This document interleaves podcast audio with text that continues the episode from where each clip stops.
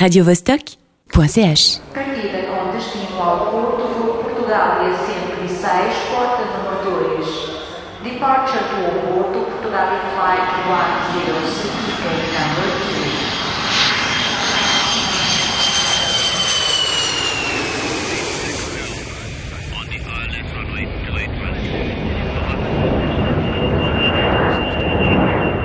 Départ à destination de Mykonos, lundi et mercredi, l'île de Pâques jeudi, Fidji vendredi, La planète bleue, décollage immédiat.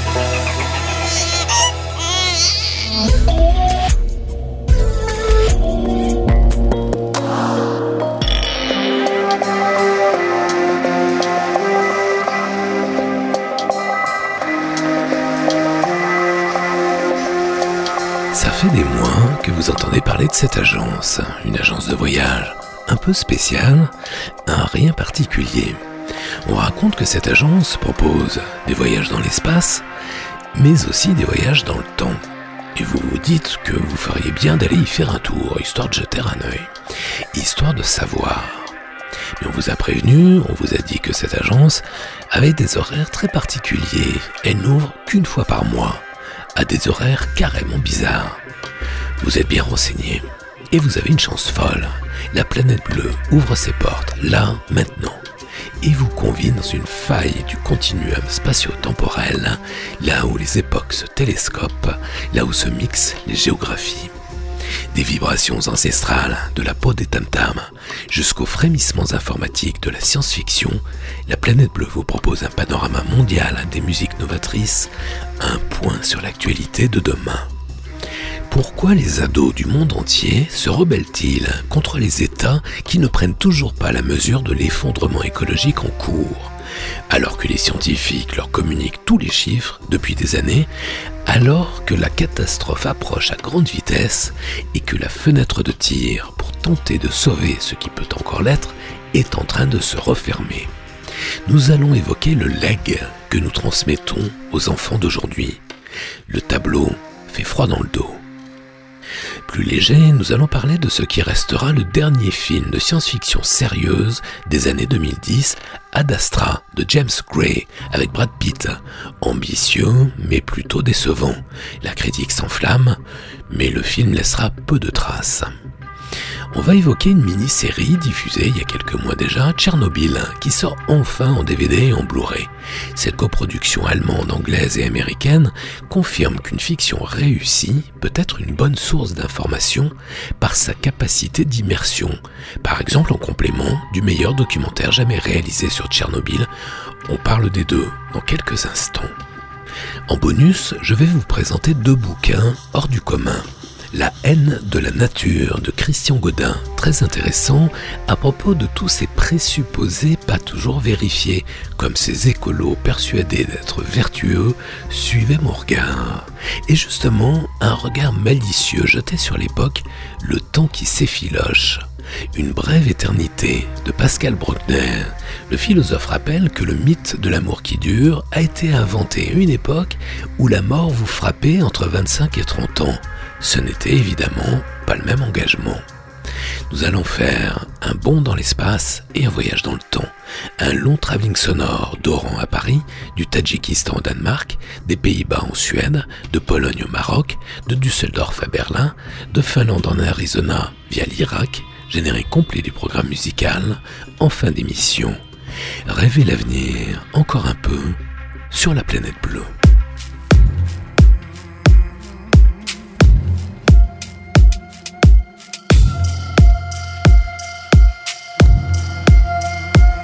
La planète bleue, Yves Blanc.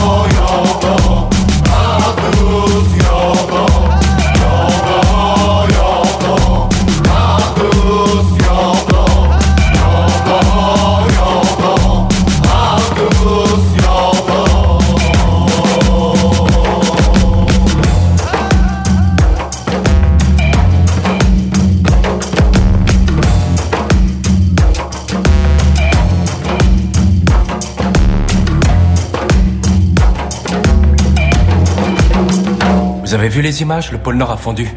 Il a disparu. Vous devez leur dire ça aux gens. C'est une riche idée, mais je l'ai fait. Ça sert plus à rien maintenant. Oh non, dis pas ça. Et non, mais vraiment, ça sert à rien. On n'arrête pas de dire qu'on a encore dix ans pour s'occuper du changement climatique, dix ans pour s'occuper des inondations, dix ans pour s'occuper de la forêt tropicale. Ça fait 30 ans qu'on le dit, donc. C'est trop tard, on n'a plus le temps, tout le monde le sait. On peut continuer à recycler, à militer, à manifester. De toute façon, on va être inondé, être brûlé et crever la dalle, c'est sûr. On va pas disparaître, c'est pas ce que je dis, non. La race humaine va se perpétuer en vivant sur des plateaux, comme des bergers dans des petits villages, peut-être avec un ordinateur dans une hutte où on pourra aller une fois par semaine. Le reste du temps, on cultivera notre parcelle de maïs. On pourra aussi déterrer des cailloux en se chantant Elvis à soi-même ou les Beatles, même si on aura oublié de qui étaient ces vieilles chansons folk d'il y a très longtemps.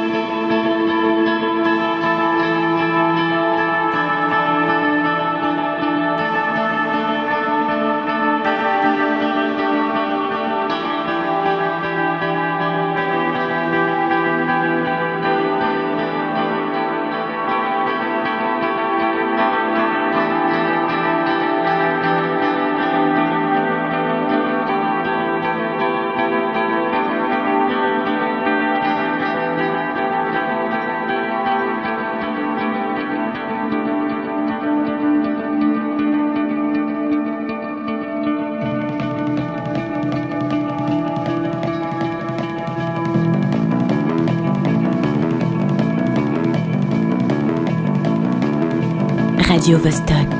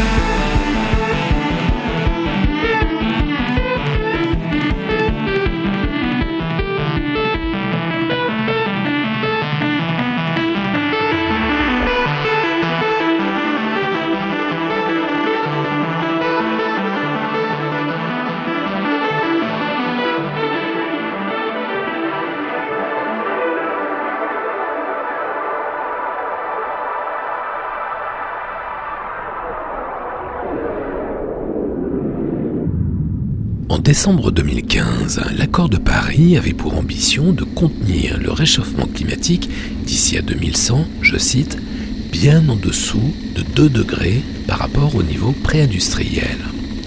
Pourquoi 2 degrés?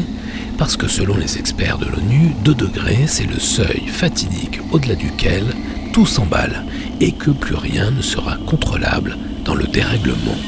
En clair, au-delà de 2 degrés, c'est l'enfer à moins que nous ne réduisions drastiquement nos émissions de gaz à effet de serre. Mais que faisons-nous depuis? Rien. Pire, nous continuons à augmenter chaque jour nos émissions. Et de toute façon, vu l'inertie du système climatique, quels que soient nos comportements et nos décisions politiques, le dérèglement va continuer à s'amplifier pendant au moins les 20 prochaines années. Nicolas Hulot, qui n'est pas vraiment un gauchiste, posait encore la question il y a quelques jours je cite, Quand les chefs d'État, dans les grandes conférences internationales, disent que c'est l'avenir de l'humanité qui se détermine, le croient-ils vraiment? Les chercheurs en climatologie ont donc intégré cette donnée dans leur tout dernier modèle publié il y a quelques jours. Et alors, qu'est-ce que ça donne? Ça montre que les pires de tous les scénarios envisagés jusqu'à présent vont être dépassés ils annoncent un réchauffement en 2100 de 7 degrés. C'est une vision véritablement apocalyptique. De nombreuses régions du monde ne seront tout simplement plus habitables, transformées en déserts brûlants ou immergés. Sécheresse extrême et incendie d'un côté, typhons et inondations de l'autre. En Europe de l'Ouest, les températures dépasseront les 50 degrés. C'est invivable pour les humains, pour les animaux et pour les cultures avant même la fin du siècle, à Genève et à Paris, nos enfants auront un climat saharien. La banquise aura quasiment disparu, les océans seront plus acides, ce qui posera des problèmes à certains types d'espèces marines fragiles comme les coraux et à tous les biotopes qu'ils accueillent. Les sécheresses seront plus intenses, on aura une perte de la biodiversité amplifiée et bien plus rapide, détaille l'un des climatologues du Centre de recherche météorologique sans parler de l'évolution de la salinité des océans qui pourrait provoquer l'arrêt du Gulf Stream précipitant le nord-ouest de l'Europe dans un hiver polaire. Peut-être un milliard de déplacés climatiques, la plus grande révolution de l'histoire de l'humanité. C'est ça, le legs sinistre, le legs honteux que nous transmettons aux enfants d'aujourd'hui.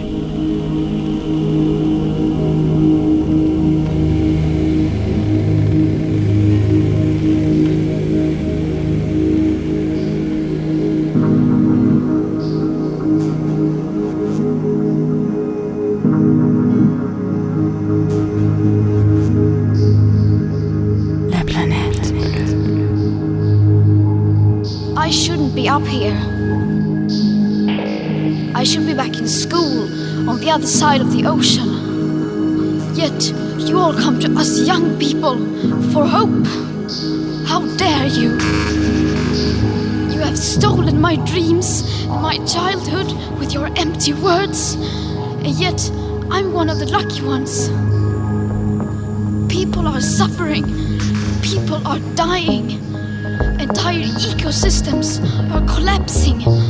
We are in the beginning of a mass extinction, and all you can talk about is money and fairy tales of eternal economic growth. How dare you!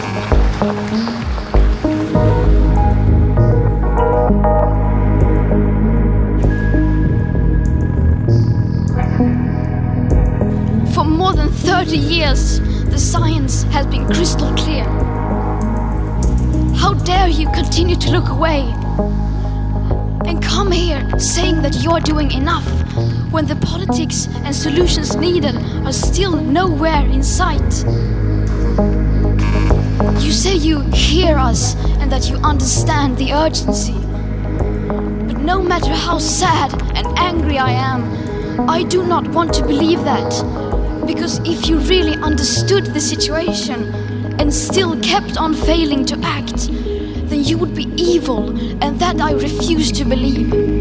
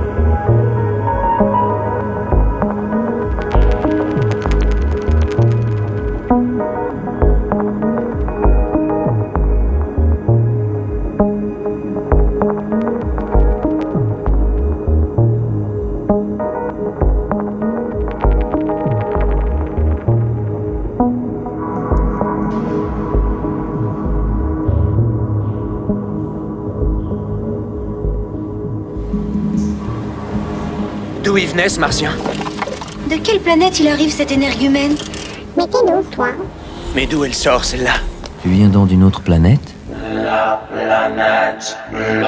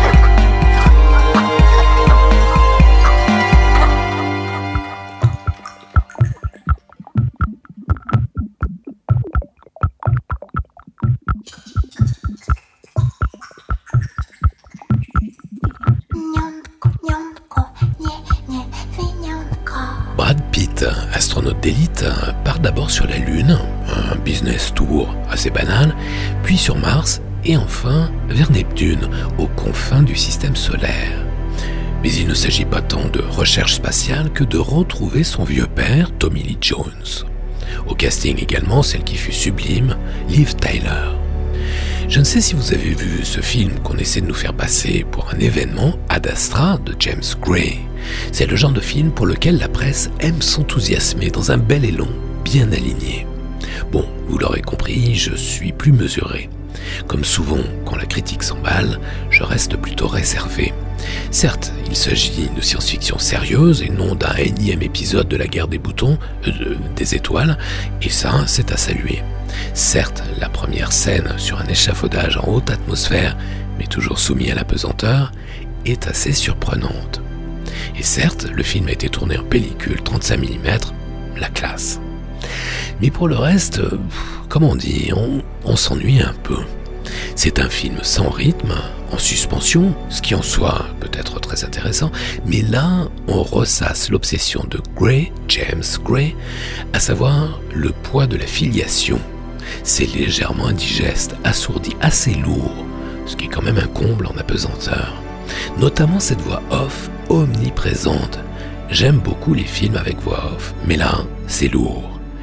Il aurait pu être attachant pourtant, ce type qui fuit les autres, toujours attiré par les lieux les moins fréquentés, au rythme cardiaque imperturbablement calme, 80 pulsations par minute au grand max, tel un Neil Armstrong légèrement décalé vers l'avenir, qui utilise les tests psychologiques de son thérapeute automate, répétitif à l'infini, pour en faire sa propre analyse. Mais rien n'y fait. Passer les premières séquences terrestres, lunaires et encore un peu martiennes assez réussies, l'interminable périple vers Neptune et les retrouvailles avec papa sont plombés par un parcours oedipien qui, je l'avoue, m'a laissé un peu tiède. Ne vous étonnez pas pour autant que James Gray ne tarisse d'éloges sur la performance placide et les interrogations mélancoliques de Brad Pitt, c'est lui qui a financé son film. Finalement, la première qualité d'Ad Astra, c'est de nous confirmer que le plus grand film de science-fiction des années 2010 restera définitivement Premier Contact du Canadien Denis Villeneuve.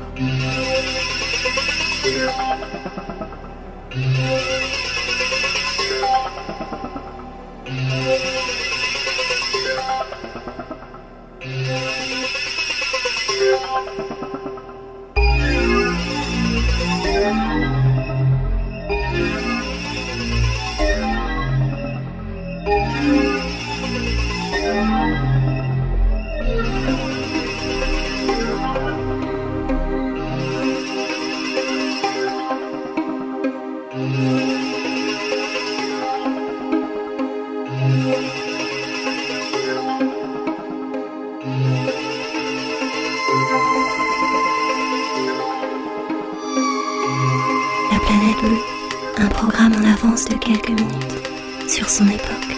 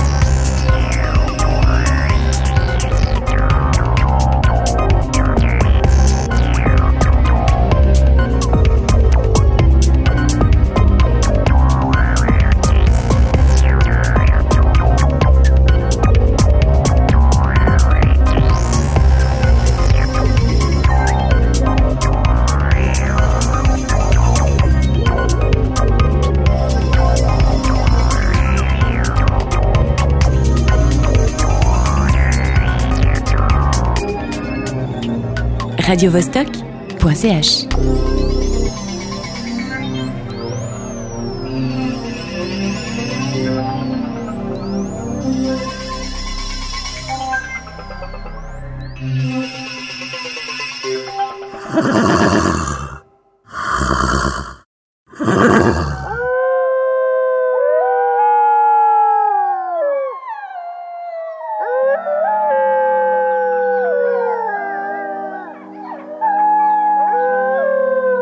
La planète bleue, la vie sauvage.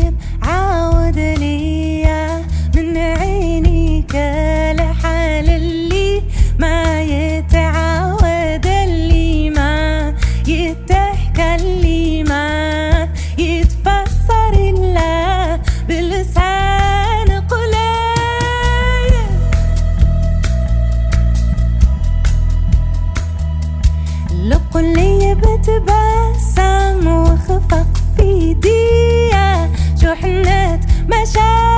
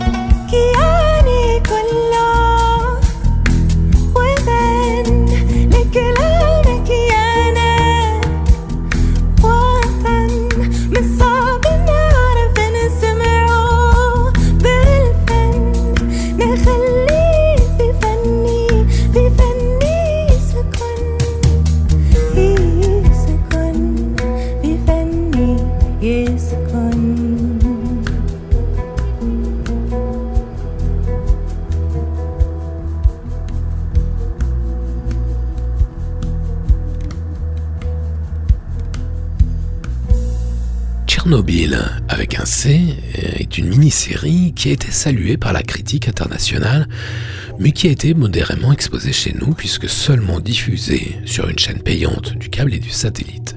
Elle sort enfin en DVD et en Blu-ray. En cinq épisodes d'une heure, cette mini-série raconte la fameuse catastrophe de 1986. Mais elle la raconte de l'intérieur, du point de vue des protagonistes présents, les techniciens, les ingénieurs et les voisins. Tournée dans une véritable centrale nucléaire, la reconstitution est bluffante. Ceux qui connaissent le site de Tchernobyl le reconnaissent. Le parti pris des auteurs a été de rapporter un événement majeur à la hauteur des personnages qui l'ont vécu, dans leur dimension quotidienne, donc dépourvu de la moindre perspective historique. On peut respecter ce choix intéressant, malheureusement la mise en scène ultra ordinaire, tellement conventionnelle, sa théâtralité bon marché va dans le même sens, et peine à inscrire Tchernobyl dans quelque dimension historique que ce soit. C'est le point faible de cette production. En revanche, l'immersion inédite qu'elle propose est très intéressante. Bonne nouvelle donc, Tchernobyl sort enfin en vidéo, DVD et Blu-ray.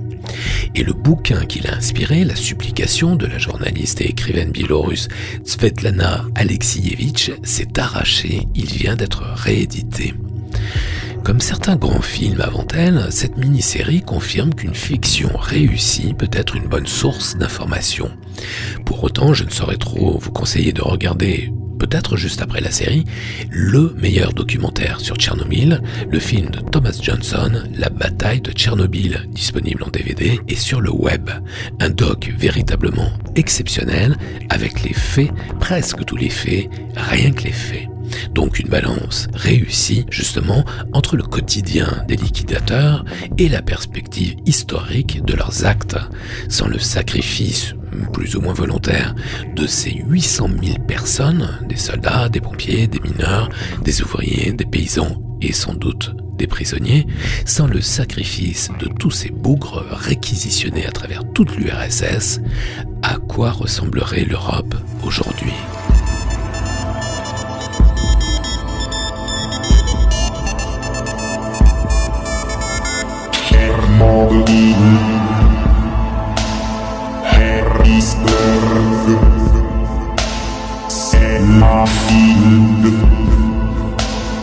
Hiroshima,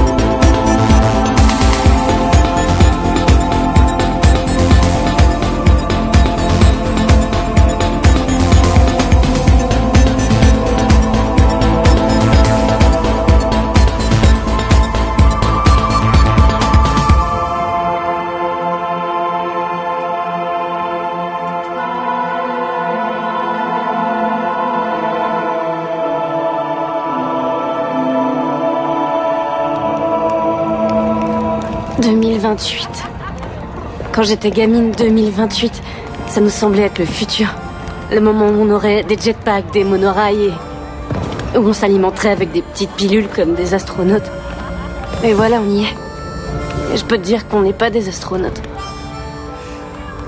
Tout ce que je sais, c'est que ma connexion au débit est toujours trop lente et qu'on trouve plus de bananes de nos jours, elles ont toutes disparu. Que les gamins demandent 27 genres d'écrans différents, tous plus chers les uns que les autres. Que le prix du gaz et de l'électricité explose. Ça fait flipper. 2028. Qu'est-ce qui va encore nous tomber sur la tronche?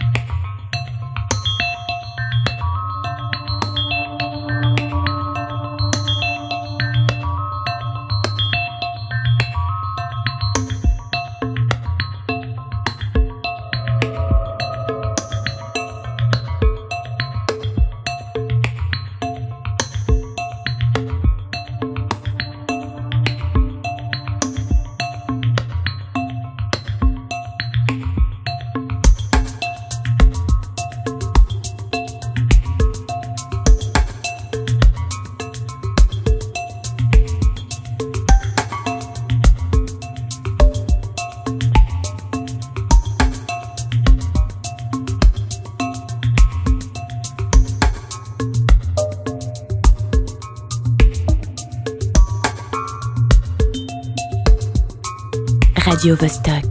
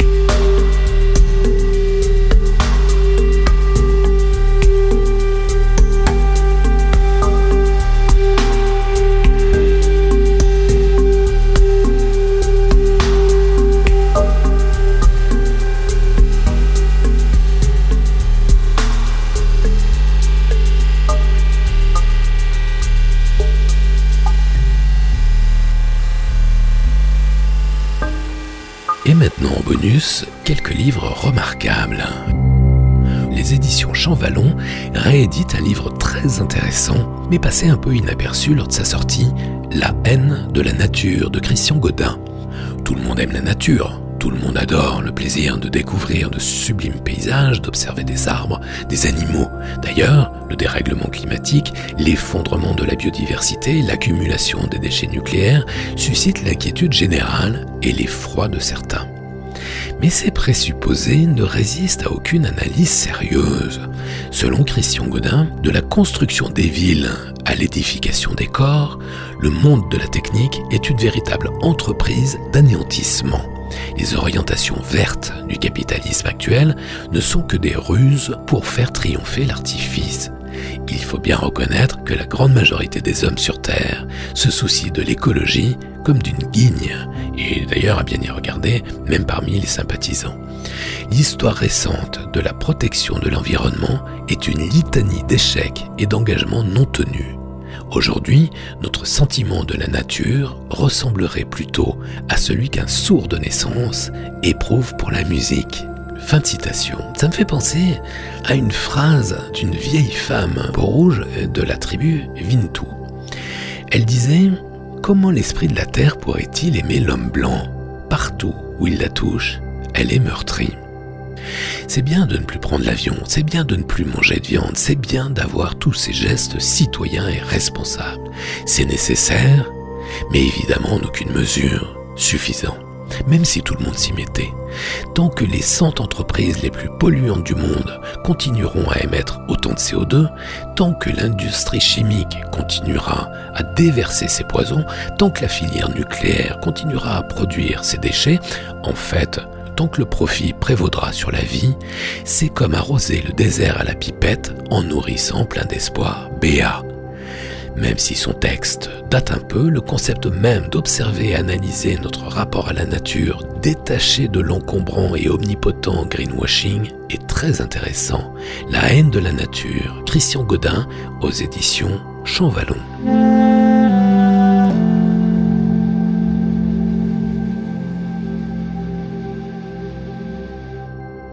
La planète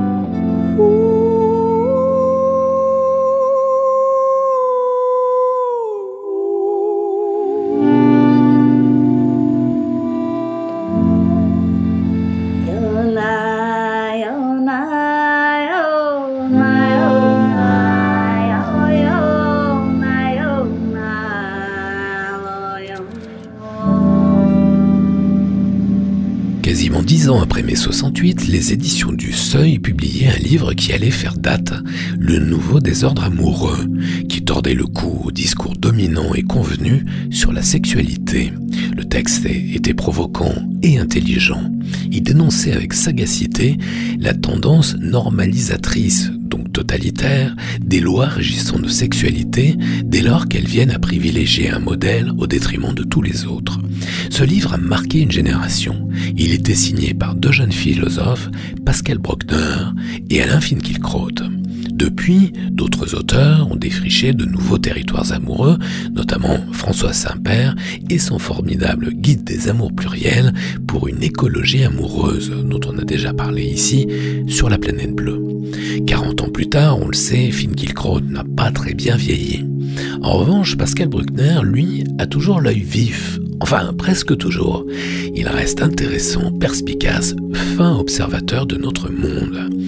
Il publie un nouvel essai, Une brève éternité, philosophie de la longévité, chez Grasset, où il partage sa malice de vieux sage.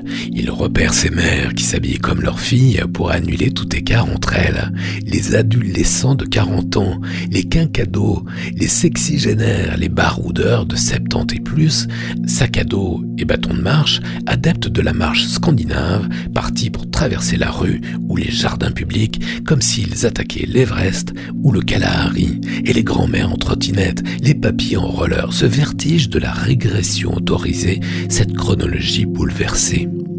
Allez, je cite Pascal Bruckner. Jusqu'à 30 ans, l'animal humain n'a pas d'âge, juste l'éternité devant soi.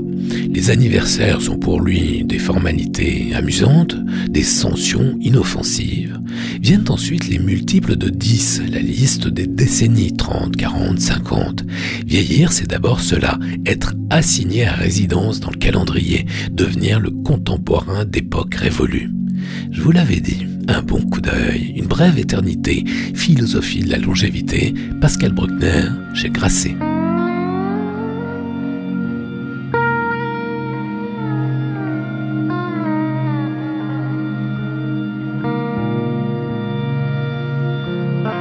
radiovostok.ch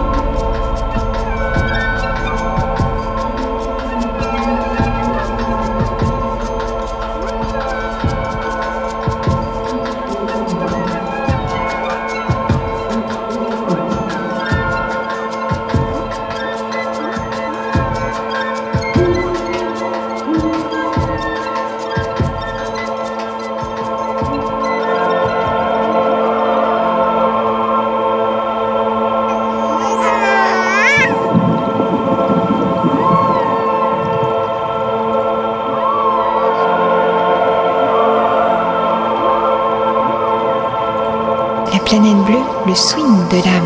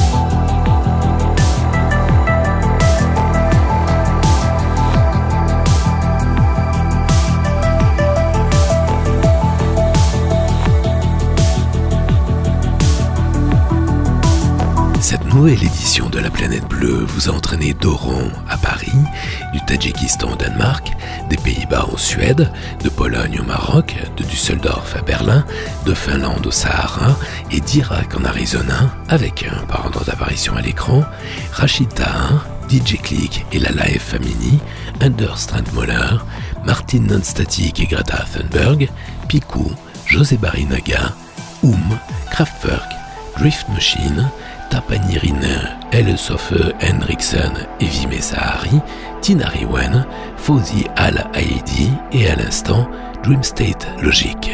Retrouvez les références de tous ces titres et de tous les livres cités et podcastez l'émission sur laplanètebleu.com. La planète bleue, libre partout, toujours, tout le temps, en FM et en DAB, en streaming et en podcast, sur laplanètebleu.com, sur Mixcloud et sur iTunes. La planète bleue. Yves Blanc. Prochain départ pour la Terre. Plus tard, plus loin,